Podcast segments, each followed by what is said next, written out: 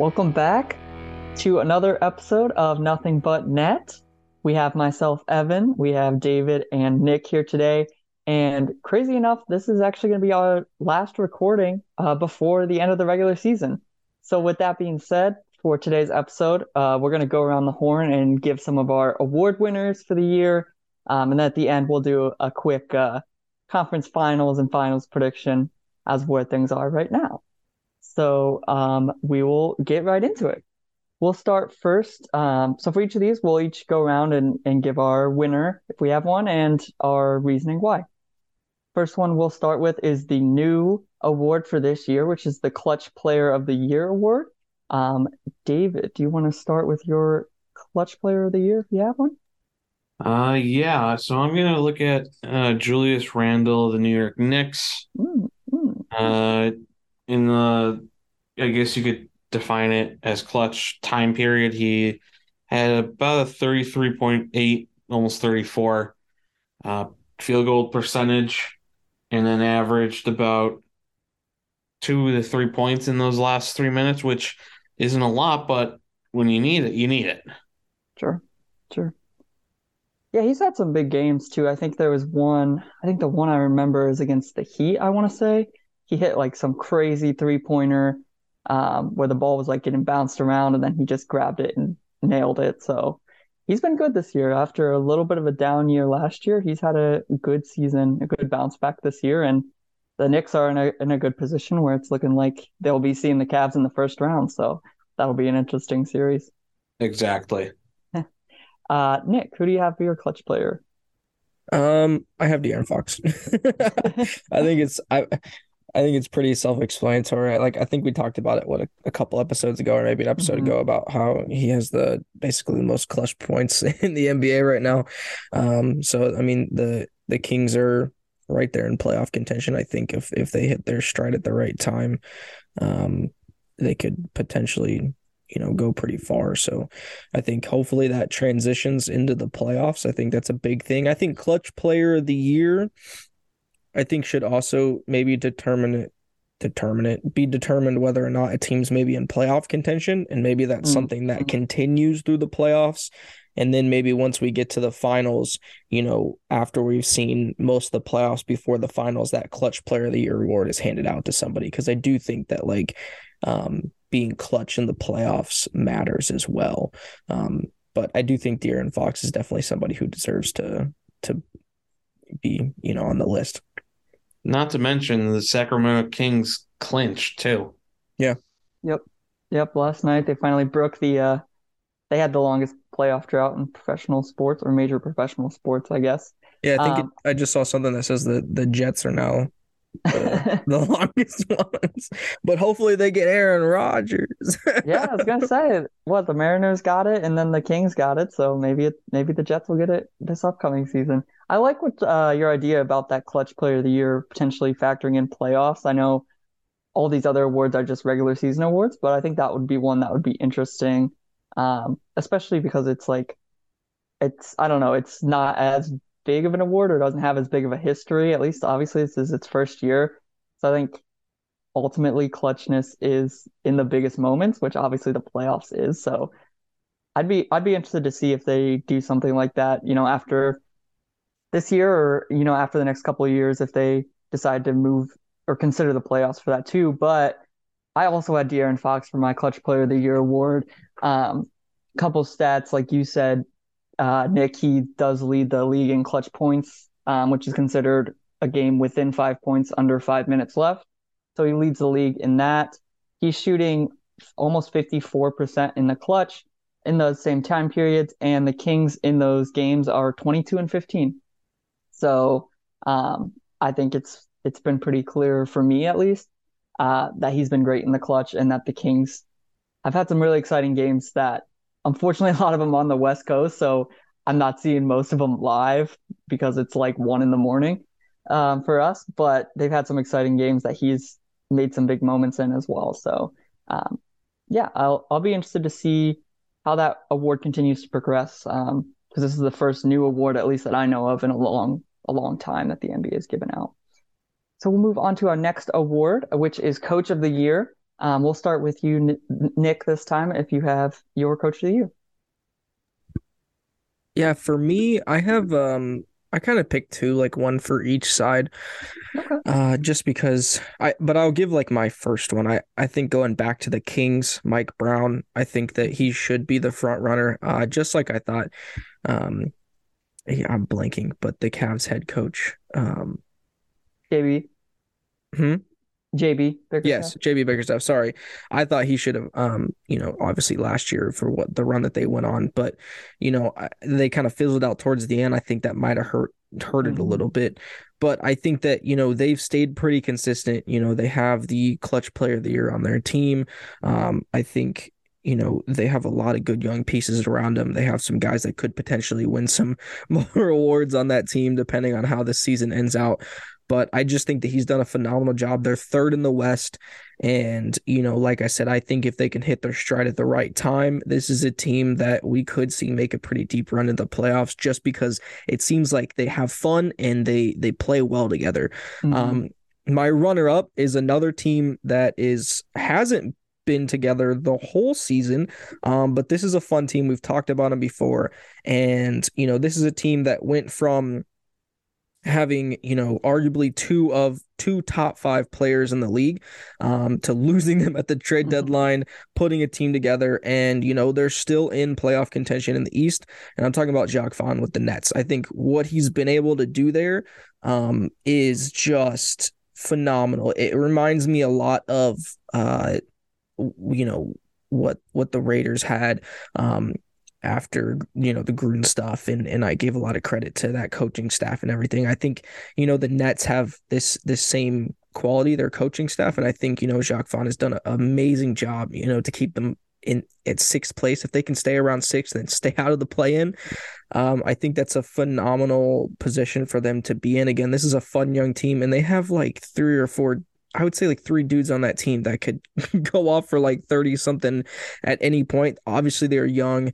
Obviously, Spencer Dinwiddie is not, you know, a guy who's super consistent in that. But again, if they get hot, nobody wants nobody wants to see the, you know, those guys those guys go off. And I think that's uh that's gonna be a fun team to watch. I think he deserves a lot of credit for that. I like that. I like that. Yeah, he was definitely one. And even when, you know, obviously they were struggling um, just to keep everyone on the floor at times before the KD and Kyrie trade. But once he took over from Steve Nash and when those two guys were playing, the Nets were one of the best teams in the league. Um, and so I think he proved success in coaching, you know, stars, but then also proved now through this last part of the season that he can coach a young up and coming team. So um, I'm sure they're going to want him to stick around for for years to come, and I'm excited to see where he can take that team in the upcoming years too. David, who do you have for your coach of the year? Yeah, I was looking at Mike Brown as well. Um, he took a team that had, as we mentioned, the longest playoff drought in um, ever since the Seattle Mariners finally broke theirs last just last season. Mhm. Um, the last time that they were in the playoffs, I heard, was in 2006, roughly. I think that's a it was it was sometime in that early 2000s. Yeah. He was in the mid, early to mid 2000s. Mhm. Um, and just the fact that he was able to do that and and on a team without, I guess you could say, a superstar, like he did with the Cavs, um, and LeBron James, I think certainly shows that he can coach and be a decent coach if given the right tools. Yeah, Yeah. and I just looked it up. You were exactly right, David. May 5th, 2006, the last Kings playoff game before their next playoff game. So that's huge. And I actually, all three of us had Mike Brown. I had Mike Brown as well. Um, I think just based on the fact that the Kings have really been the biggest overachievers in the league this year. I was I was looking back at some predictions I made before the season of just where I thought the standings would be. I think I had the Kings 11th or 12th, and I and for me I would have been like that would be a good season for them if they're you know right on that play in play in push and they're the third seed right now. At times they were the second seed earlier this season. And like you said, David, they don't have uh, a top five player in the game. They don't have a LeBron. They don't have a Kevin Durant. They have two guys that play really well together in De'Aaron Fox and Domantas Sabonis, and then a bunch of guys around them that that fit in. Um, and a lot of that is on coaching. You know, when you when you don't have those stars, getting role players to understand their role and to fit in, um, a lot of that falls on the coach. And I think Mike Brown has done a great job with that. Also, in the last, I looked up in the last 15 years, Mike Brown is the 12th coach for the Kings. And so that just shows how volatile and how hard it is to win uh, with that franchise because, you know, they've had almost a coach a year in the last 15 years. And luckily for them, it looks like, you know, Mike Brown's going to be around for a few more years in the future. And I think he might be their guy to, to help them right now. And, um, I always have a good I always have a soft place in my heart for, you know, the days that he used to coach those LeBron LeBron teams like you talked about too. So next one and this one I think this one maybe is more of more up in the air than um, you know, the last two awards. And this one is six man of the year. Um, I'll go ahead and give mine first this time. And I was looking at this one. Uh, it was extremely close for me between three guys. Um, and I looked at a lot of stats and kind of what I consider between stats and between team performance, what I consider to be like most important for a six man. And I kind of ended up with my rankings for those three guys was Immanuel Quickley third, Malcolm Brogdon second, and I actually went with Bobby Portis as my sixth man of the year. Um, just a couple of his stats right now 13.8 points per game, 9.6 rebounds per game, which is 13th in the NBA, regardless of, you know, starting or coming off the bench which I thought was pretty impressive, and 1.6 assists per game. And then for me, the thing that kind of tipped it is he's also much more impactful defensively than those other two guys. Um, in defensive rating, just individual defensive rating, he's 31st in the league. Again, regardless of uh, you know, starter or coming off the bench, he's rated in that category as the 31st best defender in the league. The other two guys I was looking at were 237 and 180. So I just saw that defensive metric and um and based on the fact that he's helped lead Milwaukee to the number one overall record in the league right now. Um and he's such a spark plug for them. And so that's how that's how I came to the conclusion of putting him at the number one spot for me. Nick, who did you have for six man?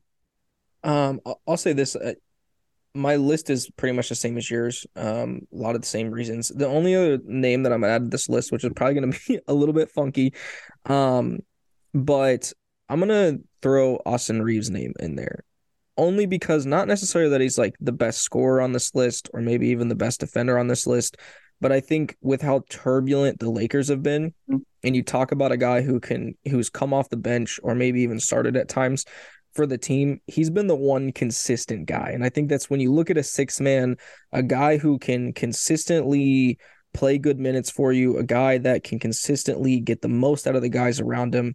Um, seems like he's a big spark plug guy. And especially when you talk about these last like two weeks where it's been so mm-hmm. pivotal, pivotal, pivotal that the Lakers win games. And he's been so like energetic. He's been in it. He's had some big games. And I think that, you know, obviously I don't think he's going to win it, but I do think that he deserves to have his name, you know, added to that list, like a fourth name to that list. Um, and I don't think very many people are talking about him in that, you know, in that regard. Um, I just think that the Lakers have really found, you know, a guy they had Alex Caruso, who was a guy just like that. I think mm-hmm. Austin Reaves is is a better basketball player, um, and I think that he is an even better spark plug for them, an even better leader that he's turning into. Um, so I just think that he deserves to have his name on that list just for what he's been able to do for them this season and being the one consistent, you know, person on that team. Well, they are talking about Austin Reaves, but he's been more of a meme than anything. Seen that picture? Yeah, uh, yeah, you're right. He, he is a meme. It's always those guys like him and Caruso. I think that we're both um, big memes, but like I think they only get to that point because they've been pivotal to the to the Mm. Lakers team's success in those in those years. And yeah, I mean Reaves has been huge for them, um, especially you know in the time since LeBron has gone out and now has since returned. But in that time, he put up some huge games to get them wins and if he didn't play as well, who's to say if the Lakers are even, you know, in the mix? They might have they might have played themselves out of it by that point. So he's been huge for them, and um, yeah, I think that's a great addition to to you know that handful of people who could who could make a push for six man of the year. I feel like maybe for him just because a lot of it turned on in this last you know month or so, that might be why it's some people say it's a little too late, but again, that's the most important part of the season right now, especially for them fighting to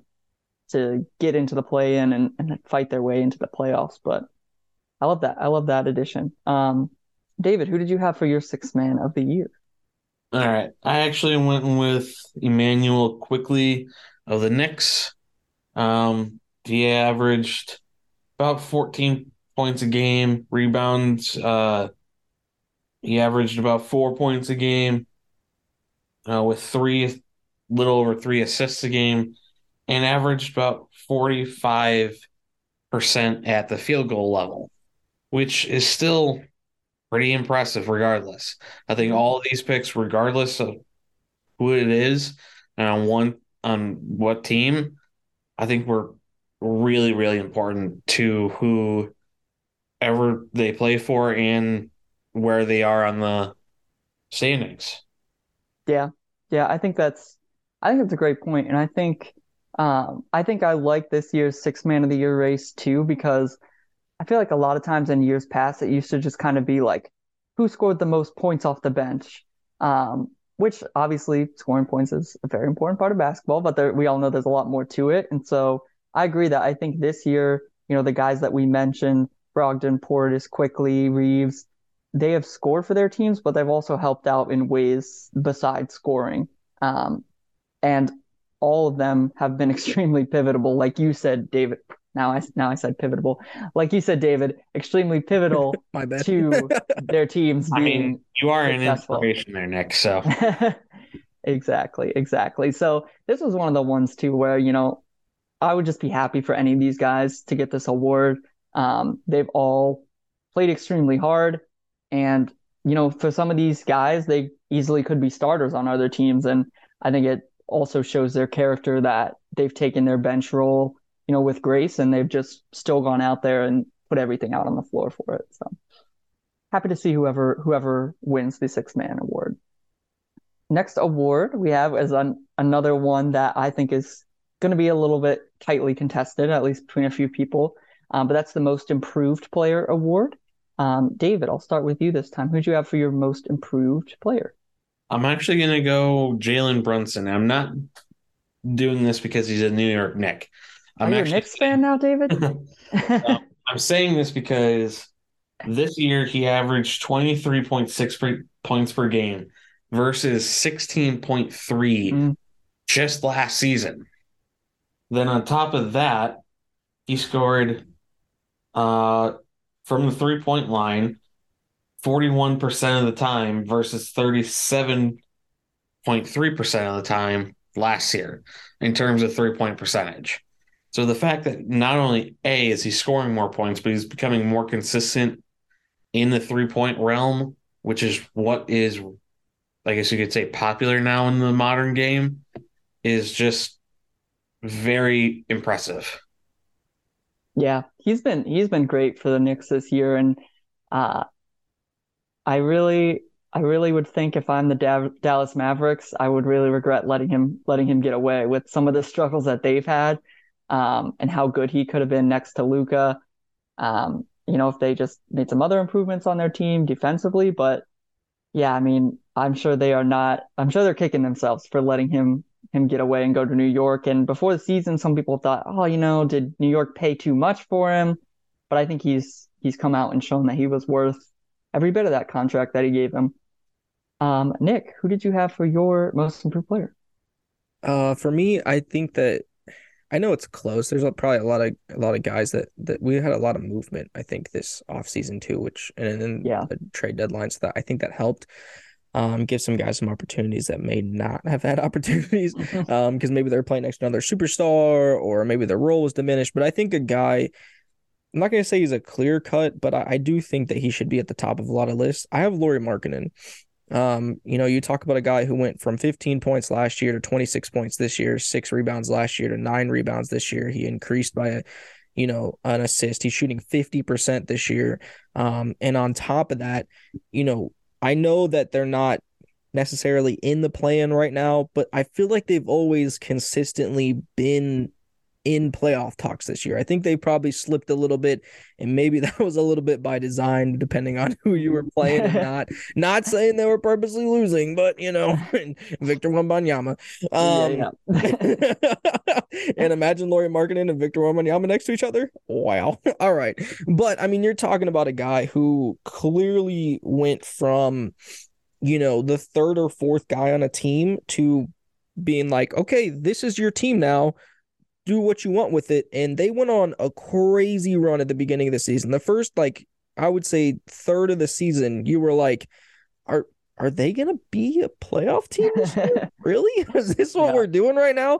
Um, obviously, like I said, I think they started kind of losing games, but um, I I do think that that he has taken a huge jump and he has shown everybody that you know he's ready to be the focal point of a team, whether that's the main focal point or he has another guy that's there with him. I think that that he definitely could be a guy that could lead a team, and I've said it. I've said it every episode we've done. We talk about the Cavs. This is the biggest mistake I think that they will go back and look at from that trade. I think you will regret this for a long time. Um, obviously we got Donovan Mitchell. That's huge. But I think if you could have done something to keep Lauri Markkanen around a guy like that, I think that's um, I think that's a big mistake. But I, I do think that that he should be on the top of a lot of people's most improved players list. Yeah, I think it, it makes me wonder, like, you know, you keep bringing up that that trade, and it makes me wonder if maybe the Jazz saw a bit, you know, probably didn't even see this much, but maybe they saw a bit more in him, and you know, maybe it was kind of the thing where it was, you know, if you want Donovan Mark, uh, Donovan Mitchell, you have to give us Lloyd Donovan Markkanen. Donovan Markkanen. if you want Donovan Mitchell, maybe they said, you know, you have to include Lauri in that deal. Um, who knows? We don't know. We won't know what those conversations were like, but I wouldn't be surprised if that was the case. For me, on most improved player, um, there's a couple people that I was thinking of. Uh, I was thinking of Jalen Brunson as well. With you, David, he was in my list. Um, even Shade Gillis, Shai Gilgeous-Alexander, um, just going, you know, pretty much catapulting himself to a top 10 player in the league, maybe similar to the jump that like Ja Morant had last year when he won the award. But I ended up also going with, for my most improved player pick, Lauri Markkanen. Um, just from his stats, last year he was at 14 points, 14.8 points per game, all the way up to 27. tw- Oh my gosh, 25.7 this year. Um, last year rebounds, he had 5.7 per game. This year he's up to 8.6. And last year he had 1.3 assists per game, up this year to 1.9. So in all three of those major categories, he improved significantly while also shooting the ball better from two point range, three point range, and the free throw line than last year. So it's a lot of times you see people's scoring go up, and maybe it's just because they're shooting more shots. And while Lauri Markkanen is shooting more shots, he's also shooting them more efficiently, um, which is really hard to do. And he was an all-star starter. You know, there were some injuries. Um, I think Zion was the main one that was that he replaced in the all-star starters list, but I think that's pretty huge, huge. And like you talked about the Jazz being a surprise team, I went back and looked on my preseason predictions again, and I had them literally 15th last place in the West preseason. I was like, you know, they're going to be terrible. And while, like you said, they're right now on the outside looking into the plan, they were not nearly as bad as, you know, the Rockets or the Spurs um, or any of those teams. So he definitely bolstered them. And um, he's been out some of those games recently that they've lost. And so, you know, if he was playing in some of those games, they probably would have won even more. Very interesting. yep, yep. I mean, they've been looking at their games that they've been like the guys they've been starting. They're starting like Kris Dunn, Talen Horton Tucker had 40 points last night for them. So they're definitely uh yeah, they're definitely maybe not putting the best guys out there all the time, but I can't say I blame them with who's in this upcoming draft class. So uh moving on to rookie of the year. And I can start on this one. Um ultimately it was pretty easy to pick the top guy for rookie of the year for me, um, which was Paolo Banchero. He's just been the most consistent rookie all year long, in my opinion. Um, he's at 19.8 points per game, 6.8 rebounds per game, 3.7 assists per game. Um, and he has the ninth most point ninth most point per game by a rookie since 2000. Um, so you know that's including guys like Kevin Durant, uh, LeBron, Carmelo. Those are a couple of guys above him. Um, but ninth most in 23 years, I would say pretty good. Um, do want to give a, a, shout out to some other rookies that have been that have played really well. Uh, Walker Kessler, another one for the Jazz, who's been just a really good defender right off right off rip, and also Jalen Williams, uh, J Dub version, um, since they have two Jalen Williams on the Thunder who are rookies. Um, but he's been really impressive too, coming out of Santa Clara, you know, a smaller school, and he's really played well and has been a big part of the Thunder's somewhat surprising play and push as well. But for me, Paolo Banchero was the pick for Rookie of the Year. Nick, who do you have?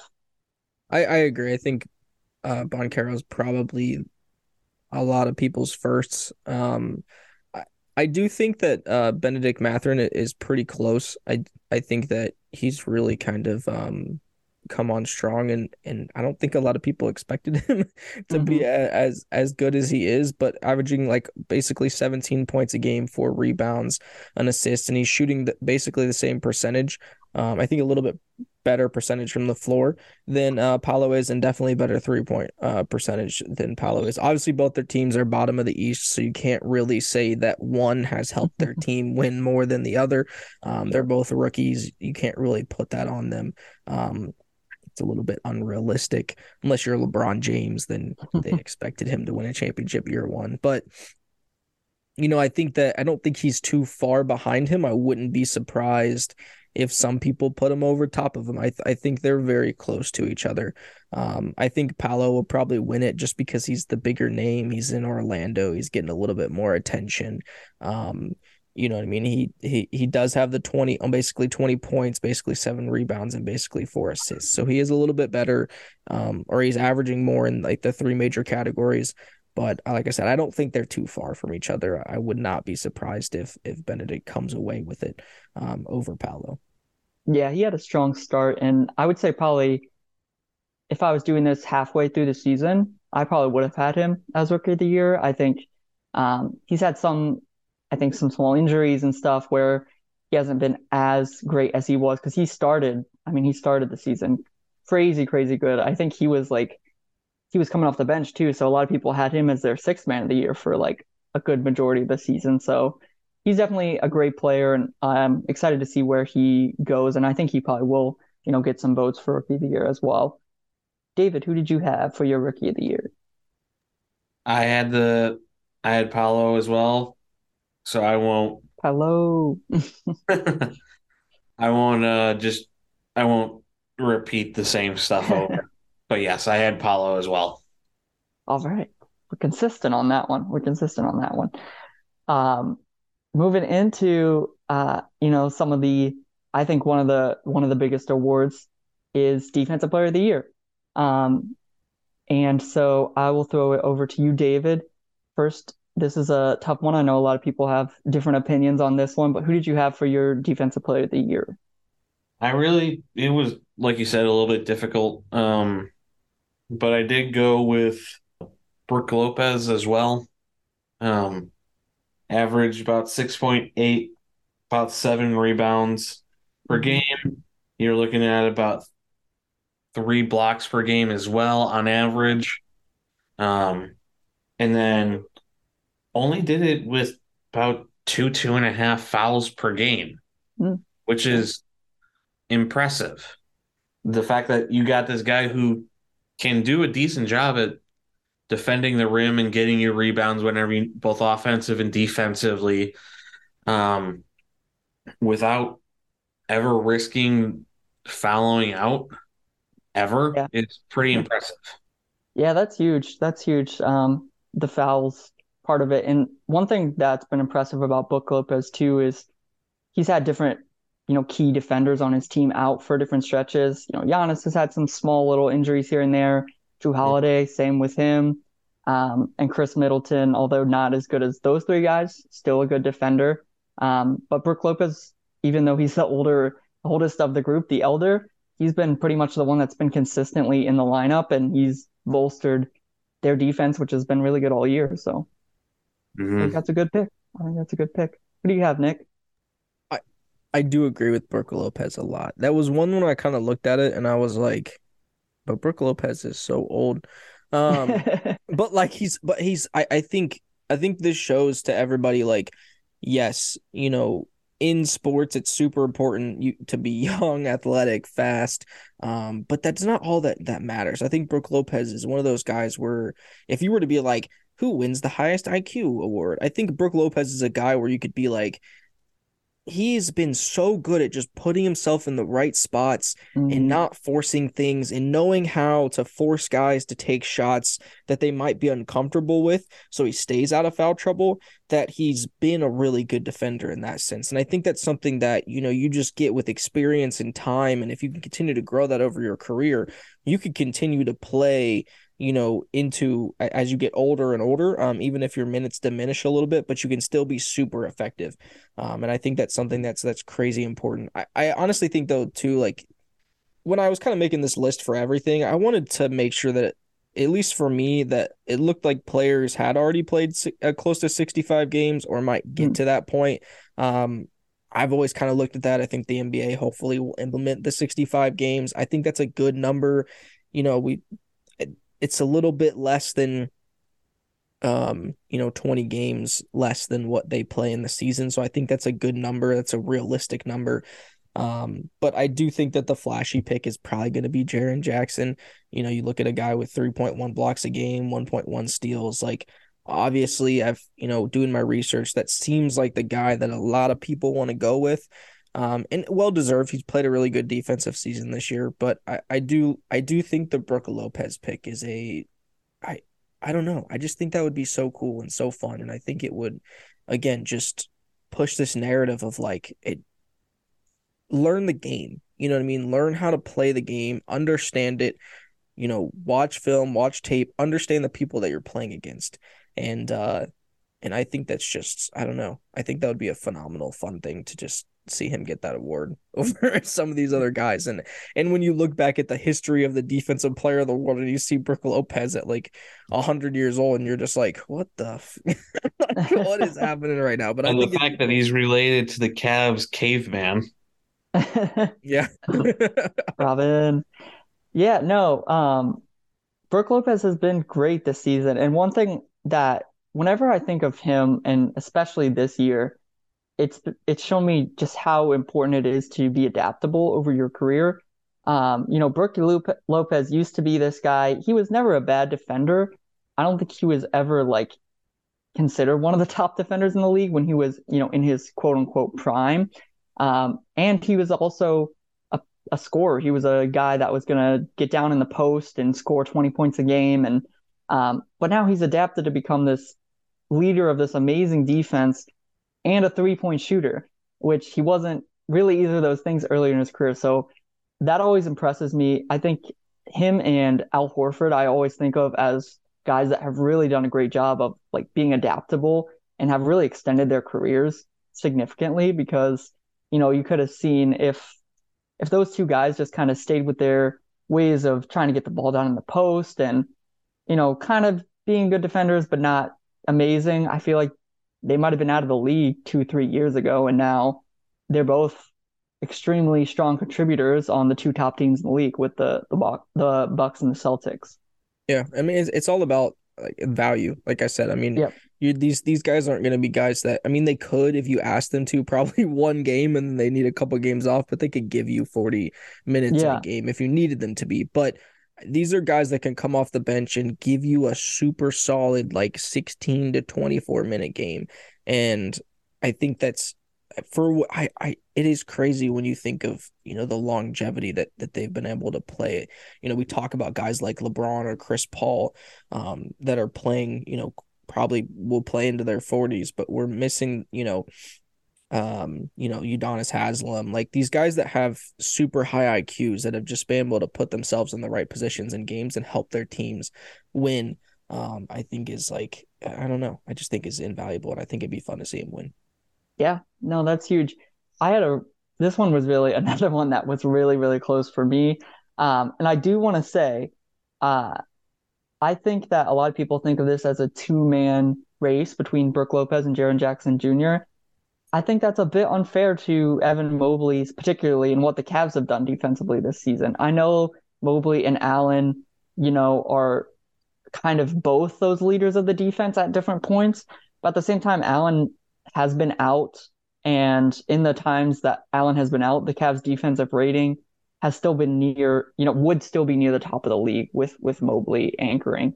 So and you know just his versatility uh, is very similar to like Jaren Jackson Jr. He can guard anybody down low. He can get boards, but he can also uh, extend out onto the perimeter and you know guard um, point guards and shooting guards when he needs to on those switches. So um, I looked into a bunch of stats and for individual defensive stats and team defensive stats, and I really wanted to to give it to Evan Mobley. Um, but once I started digging into things, I ended up going with Nick would call the the flashy pick of Jaren Jackson Jr.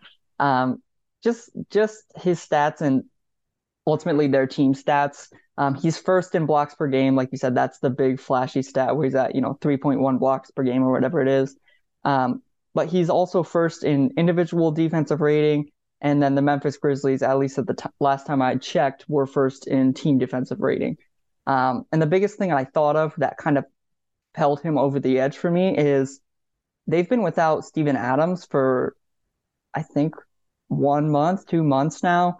Um, and you know, while Jaren Jackson's their best defender, Steven Adams is still their center, and they've still been able to keep up that top that top defensive um, rating. So for me, um, I really wanted to to show the Cavs some love or to show Brook Lopez some love, but once I ultimately started getting, you know, really into the numbers, I ended up going with Jaren Jackson Jr. Um, but this is another one where I would just be happy to see, you know, whoever gets it. Um, I'd be happy to see that and just hope the uh, Mobleys and Allens of the world get a little bit of love on the, you know, maybe the all defensive teams. Because um, if they don't make it on that, then I'll then I'll be uh, then I'll be protesting. um, before maybe before real quick we hop into most valuable player, um, I'd be interested to real quick hear each of you guys' most disappointing team of the year and then most pleasantly surprising team of the year. Um, we can start with Nick if you don't mind. Okay, well, I read the question wrong. You said that's okay. You, sh- you, should have put pleasantly surprising. I should have put that. Um, but you can you... answer it. You can answer it the other way. So I'll go with that one first because it just says most surprising team of the year. You're right. I went, I went most surprising team because they've been surprisingly awful. Um, in in the Mavericks, I think that, and it's not even been the whole year, but mm-hmm. For whatever reason, it's just like, and you could see like even like Luka's interview the other day where he's just like, I'm not having fun anymore. And you're like, well, why aren't you having fun anymore? Like, what's wrong? Like, yeah. what is going on? Like this, you know, obviously we can't expect Luca to drag them, you know, super far. But I mean, last year, like it seemed like he kind of did. yeah, he kind of did. So I don't know what is I don't know what's going on. And this team has to figure it out because they have a generational talent on their team. And I'm not talking about Kyrie. So I'm talking about Luka. um, Kyrie is is is a good player. I just think that I never really thought his fit with Luka was very good. I was kind of confused with that one. I think they probably should have kept the team that they had, but whatever, we'll move on. um, but that's surprisingly because they've been surprisingly bad. I'll answer it to your point though. I think the Kings have been pleasantly surprising this year. I think that's probably, you know, everybody's pick on that one just because I don't think anybody thought that they would be this good. I, they probably people thought they'd be in playoff or play in contention towards the end of the year, but I don't think everybody thought they would be third in the West. um, for our most disappointing team of the year, they will be my most disappointing team of the year every year until they're not a top four team in the East, and that's the Hawks. I don't really understand what is happening. um, you have Trae Young, who, like, as an individual player, is probably a, arguably a top 10, top 15 player in the league. You Yeah, could probably argue that. I don't think he falls out of the top 15. And the team around him is not it's not awful. It's not bad. Like it's not the best, but it's not awful. Like Yeah. they should be in a way better position than what they are, not fighting, you know, for a play-in spot. I think that's like I I just don't I don't really understand what's happening or what's really going wrong there. Um you look at them, they're like, oh, we're trying to get rid of John Collins and now we're trying to get rid of this guy. And you're like, why? I don't I don't understand. Well, just let him play. I don't understand what we're doing right now. Who are you gonna go get? What oh man, it just it frustrates me so much because I, I just I don't know. They should be so much better. They they they like you're talking about like the Nets are sixth right now, and I'm not like shitting on the Nets after I just gave them a compliment earlier, but like you know what I mean? Like this is a team that doesn't have a Trae Young. They don't have a guy like that. They just have a bunch of guys who are having fun playing really good basketball. And you talk about like the Knicks, like I, I mean the Knicks are are playing good, but I don't think they have a Trae Young level guy. Like Jalen Brunson is really good. I like him. Julius Randle's a really good player. I like him too, but they're not Trae Young. So I don't understand where they went wrong and what's happening. And I think they really need to take a hard look in the mirror and figure out if it's the rest of that roster and if they need to overhaul it or if it's Trae Young and they need to move on from Trae Young while they can. Like let's sell high, maybe go get something, get some draft picks, and let's kind of re reshuffle the deck here because clearly something is not working. Um, and I think they should regret making that draft day trade. That's all I'll say. If you know what I mean, you know what I mean. Yeah, I I was also looking at the Hawks. I didn't end up picking them for my most disappointing, but they've had a disappointing season. And um, you know, yeah, you're right. They've been trying to shop John Collins for years, and it can't be helping him play to the best of his ability if he's just looking, you know, behind his shoulder saying, "When am I going to get traded?" Um, and then probably once he starts to accept that reality, okay, I'm I'm ready for a fresh start. Oh, trade deadline comes, they didn't trade him, so now he's here. Now he has to work with all the guys that have like been saying they want to trade him. So that's hard. And they changed coaches. I think Quin Snyder could be a good fit for them um, ultimately, but it's going to be, you know, hard for him to really make a huge difference with the in-season hiring. And they traded, they made a big trade for DeJounte Murray, who was supposed to be, you know, this second guy, a, a good defender next to Trae Young, who was really supposed to elevate them. And, you know, I thought, I really thought going into the season that four, five, I thought that'd be a big fight between the Cavs and the Hawks. I thought they'd have like almost this rivalry this season of going back and forth and, you know, who's going to be the, the better young up and coming team. And luckily for us, so far, it's clearly been the Cavs. Um, but it was a bit of a surprise that they, they haven't performed a bit better this year. And I think you're right that in the offseason, they'll have some very interesting decisions and tough decisions to make, but ultimately they got to look at themselves in the mirror and you know say if if they want to if they're okay with just being in the play-in every year or you know maybe getting into the playoffs but a first round exit sure that's fine. But much like the Mavericks they got to take advantage of their generational talent in Trae Young. Um but David who did you have for most disappointing team of the year and most surprising team of the year? Uh, for me, I had for the most disappointing, I had the Dallas Mavericks. So, for pretty much the exact same reasons for as Nick, and I think, excuse me, I think they tried to make an effort for Kyrie, thinking that he would be able to help uh Luka Doncic, but let's be honest here, Kyrie doesn't help anyone but himself, and he's not the center of attention, even though he wants to be the center of attention, and he'll pretty much do anything to be that center of attention. So it, that trade never made any sense to me. And I think the most surprising team was the Utah Jazz. As you guys mentioned earlier, we all th- thought that they were going to be the last team in the West. And have an off year, maybe get a top 10 pick. And here they are, two away from the play-in tournament. Yeah. And for them, it's almost like a win-win situation because, you know, they got to develop these guys and get a good chemistry and play together.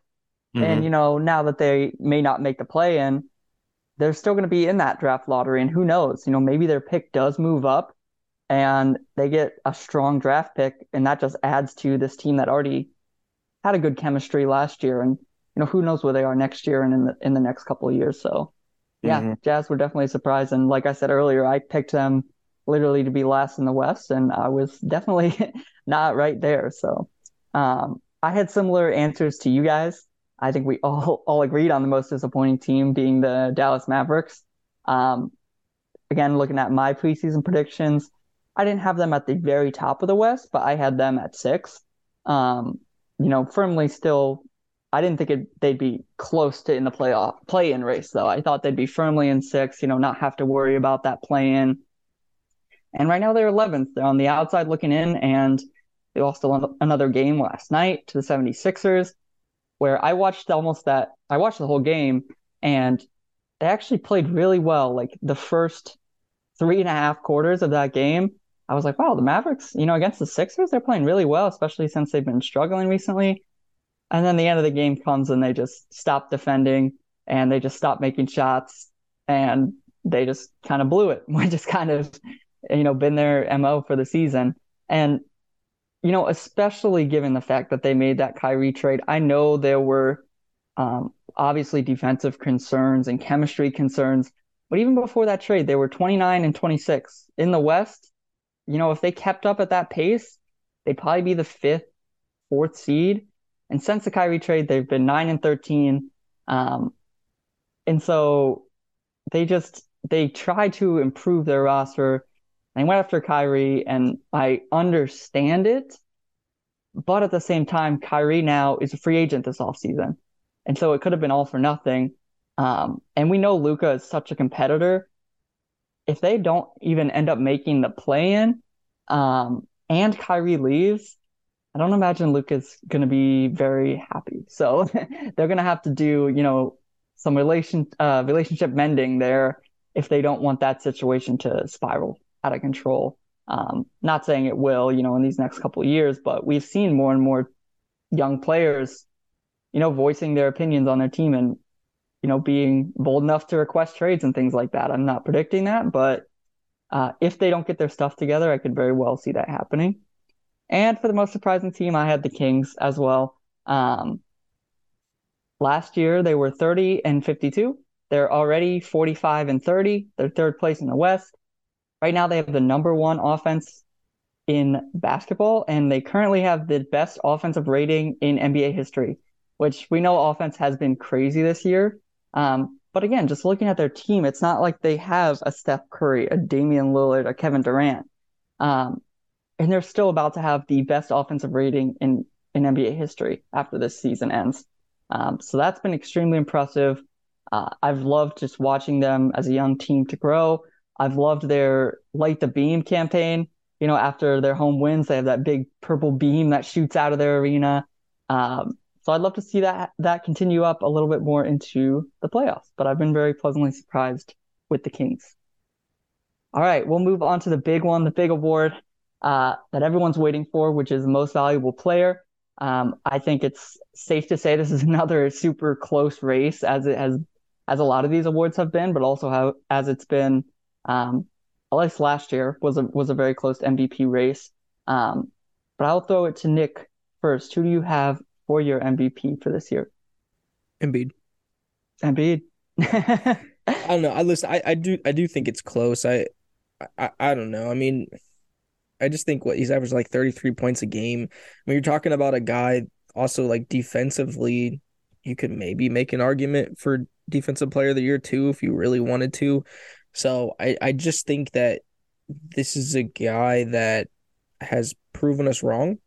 You know, hmm I'm- I don't want to jinx him. Knock on wood you know he's been able to stay healthy he's led this team um and I, I just I don't know. I, I think this year is his time. You know, I think the unfortunate thing is like if you were really to be like who's the most valuable player to your to their team, there's probably other guys you would put in there. But if you're talking it it needs to be changed to who's who's been the best player this year, however you Yeah. want to call that, because it's not really the most valuable player. Um, right.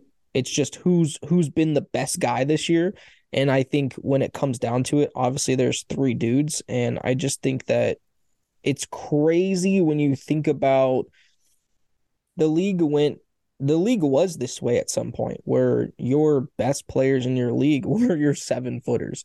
Um, and then it changed to where it was, you know, the the guards and the wings and back and forth that way. And then kind of Kevin Durant came in the league and they were like, wow, this seven footer who can do all these things. This is really cool. Um, and then we kind of went back to some guards and some wings a little bit. And now I feel like we're back in the we're back in the era of uh, I don't want to call it the big man, but we're back in the era of the seven footers. And I think that it's super fun to watch. I think it's super fun to watch Giannis. Basically, he's like just a more athletic Shaq and he's just murdering people. You have, you know, Joel Embiid, who's I, I he could he could score from almost anywhere uh, with his size and he's a super good defender as well too when he really when he really puts that effort into it um and i just i don't know i i think he i think he has it i think he deserves it i think this year is is his time to win it Very nice. Very nice. I like the arguments. David, who'd you have for your MVP? Uh, I actually went with Giannis myself. And it's kind of like what Nick said. It's it was super close in terms of the race. However, um, let me pull it up real quick. I did write down some notes.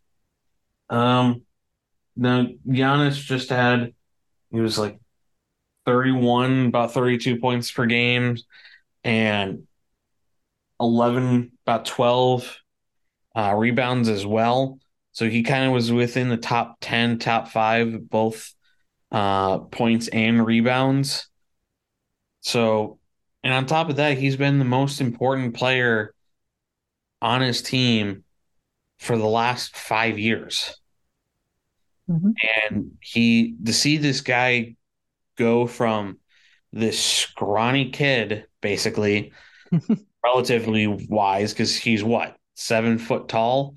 and he was super thin for a guy his size to what he is now and averaging 31 32 points a game Yeah.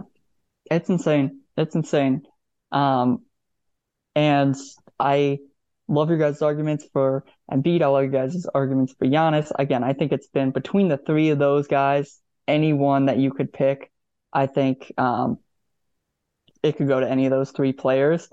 Um, this is another one where I did a bunch of my own research just because I really wanted to, I was nerding out, getting into all the stats and everything. And I created literally this formula of like all these stats and where the players ranked and all this stuff. I was nerding out last night. Uh, my girlfriend Morgan was making fun of me, but that's okay. I was enjoying myself.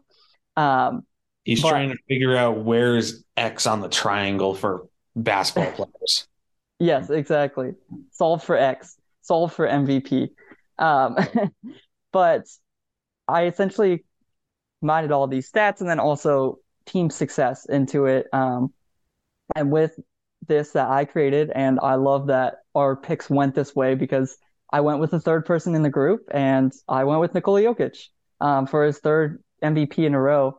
Um, and my reasoning for that is in terms of the stats and the numbers, um, both uh, you know, not just stats, but also some analytic numbers. Jokic ranks first in the following stats or analytics. First in true shooting percentage, uh, first in player efficiency rating, first in uh, total win shares, first in box plus minus, first in value over replacement player, and then there's two uh, like all-encompassing stats called Raptor and LeBron, which all of those letters stand for something. I don't know what they all mean, but they essentially take a bunch of different stats and data and put spit out a number. Um, and he's first in, in both of those as well. Uh, that's in addition to him being top five in both rebounds per game and assists per game. Um, in terms of the Nuggets team success, they're first place in the West. Um, and they're ahead of the Sixers right now in overall record, and they're three games behind the Bucks in overall record. Um, he also right now he's at 9.9 assists per game, but if you know in these last few games, if he gets over 10 assists, he could average a triple double um, for the season, joining Russell Westbrook and Oscar Robinson as the only people to do so. And uh, I know he won the last two MVPs, so I would be okay with seeing one of those other two guys get it. But this year he's having an even better shooting and an even better assisting season than either of his last two uh, MVP seasons. So with that, I I agree that any of these three guys could very well win.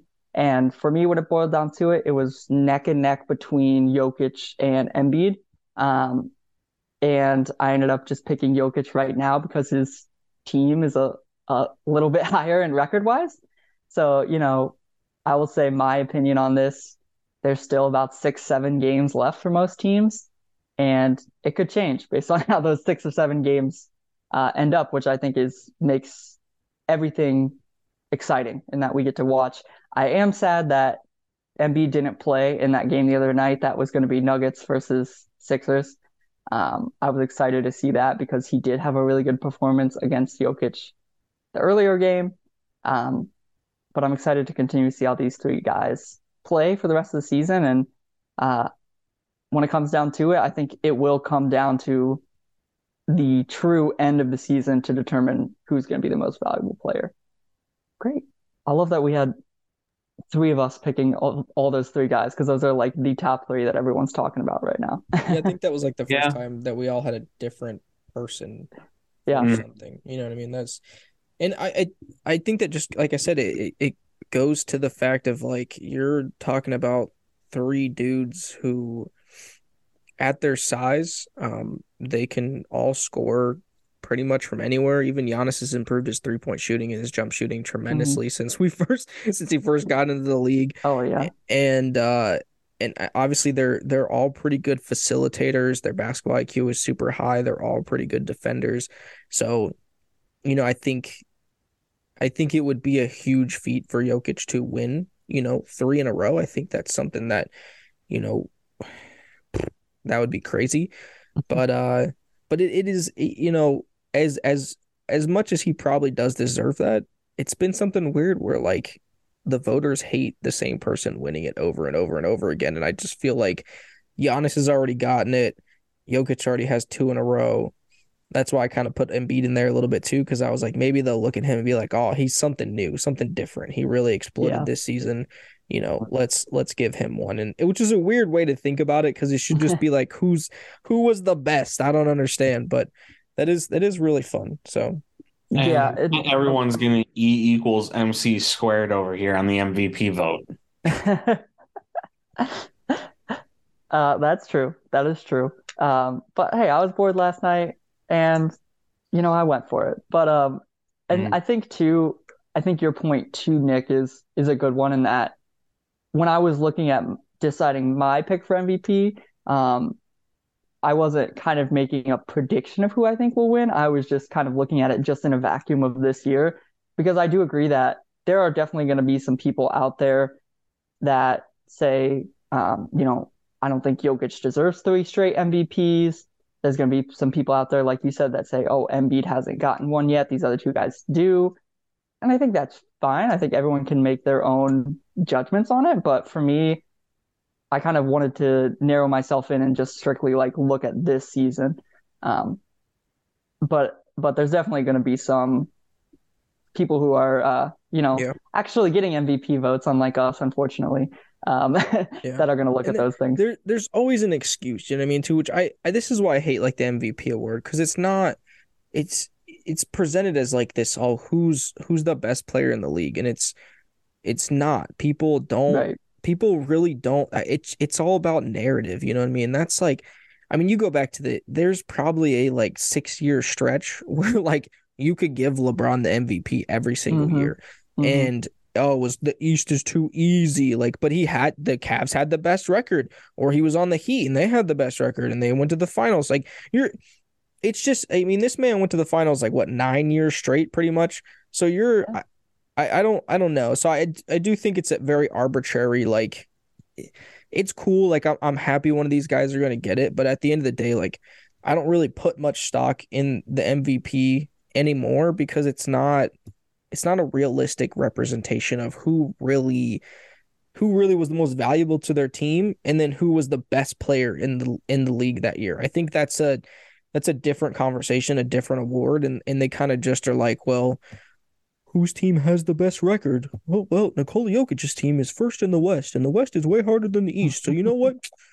that guy gets the award and you're like who like you're dumb dude i don't know so it's just like it, it doesn't it doesn't make any sense to me like why the real voters do that like like actually look at who you know look at games how many games people played like Mhm. there's you know I- i think that's the other thing too is like is as good like look at lebron like imagine if people were just like who's the best player in the league and they're like lebron well lebron hasn't played 50 games this year. Yes, you may be right. Like he may be the best player in the league, but he hasn't played enough games.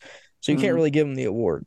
But at the end of the day, like I don't know. I like I said, the MVP award has always kind of bugged me since probably the early 2000s because I just feel like it hasn't really been an accurate representation of of who they've been giving it to. And and there's been very few times where I feel like the person who got it really was, you know, the most valuable player or even the best player in the league.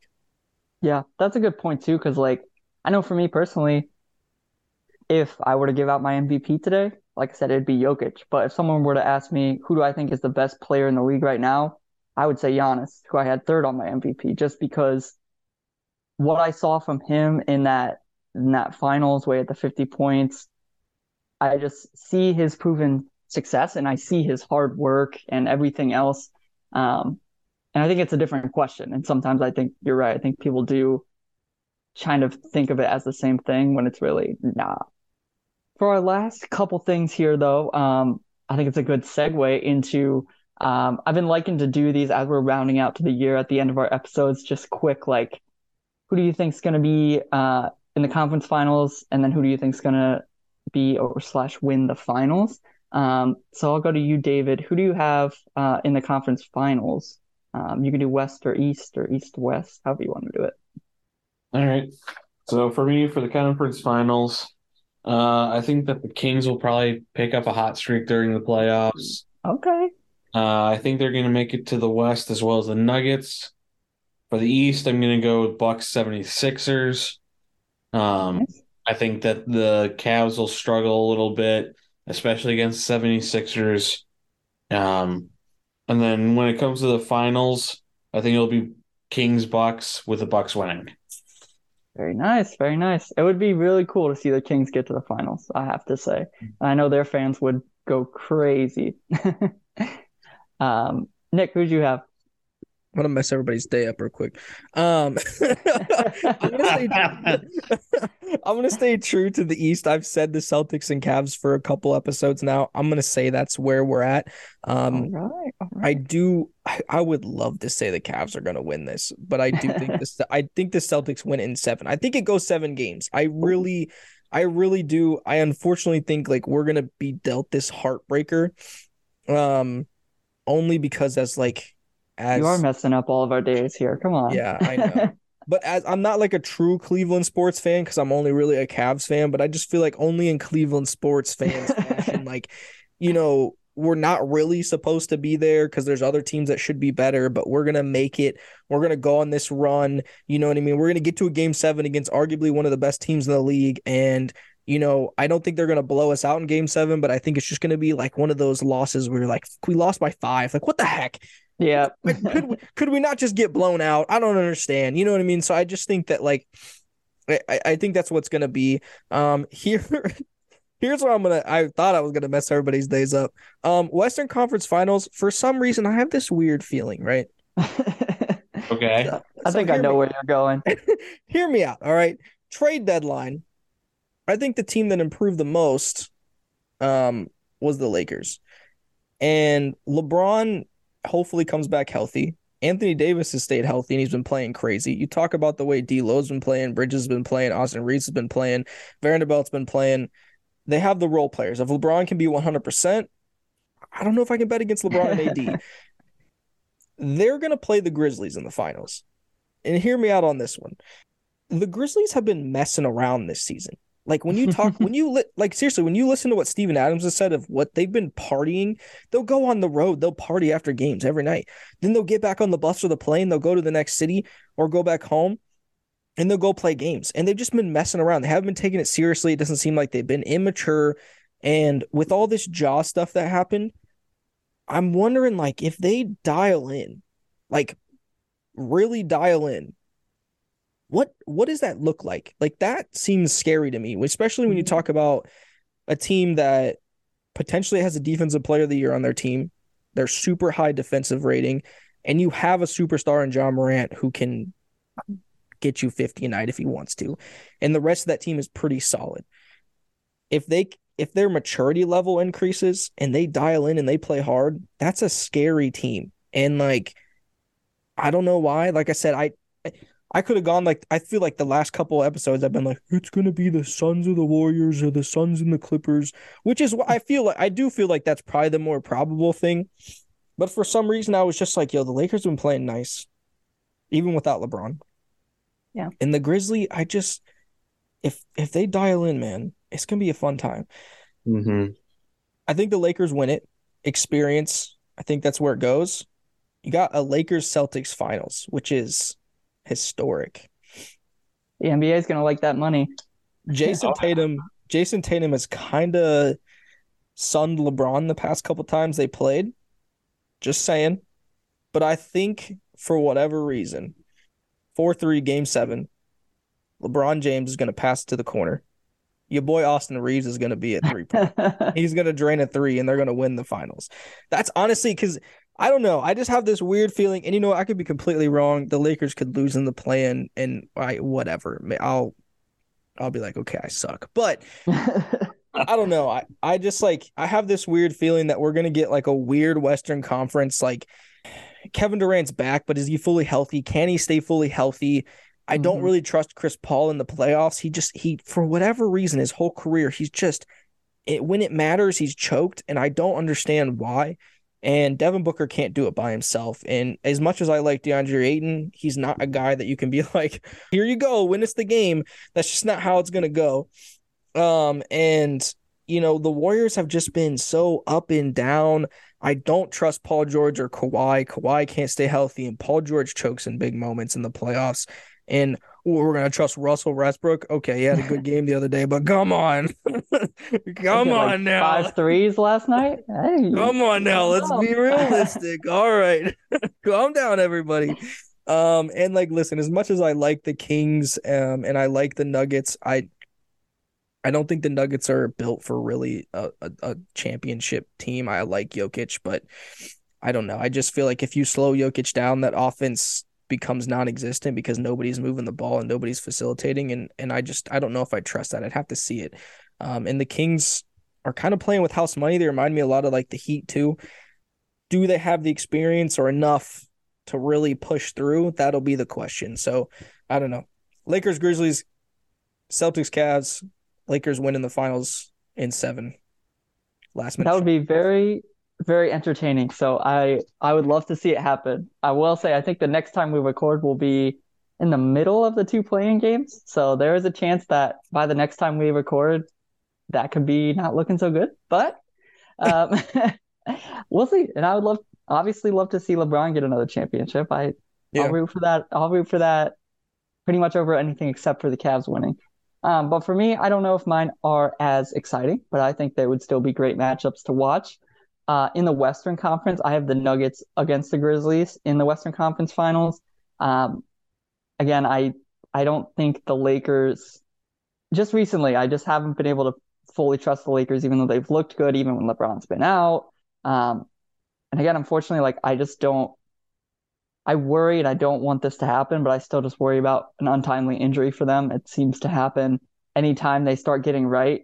Um, so I'd love to see them getting there. I don't I don't see it happening. I agree the same thing, uh, not the same thing, but the same thing you said, Nick, about the Suns.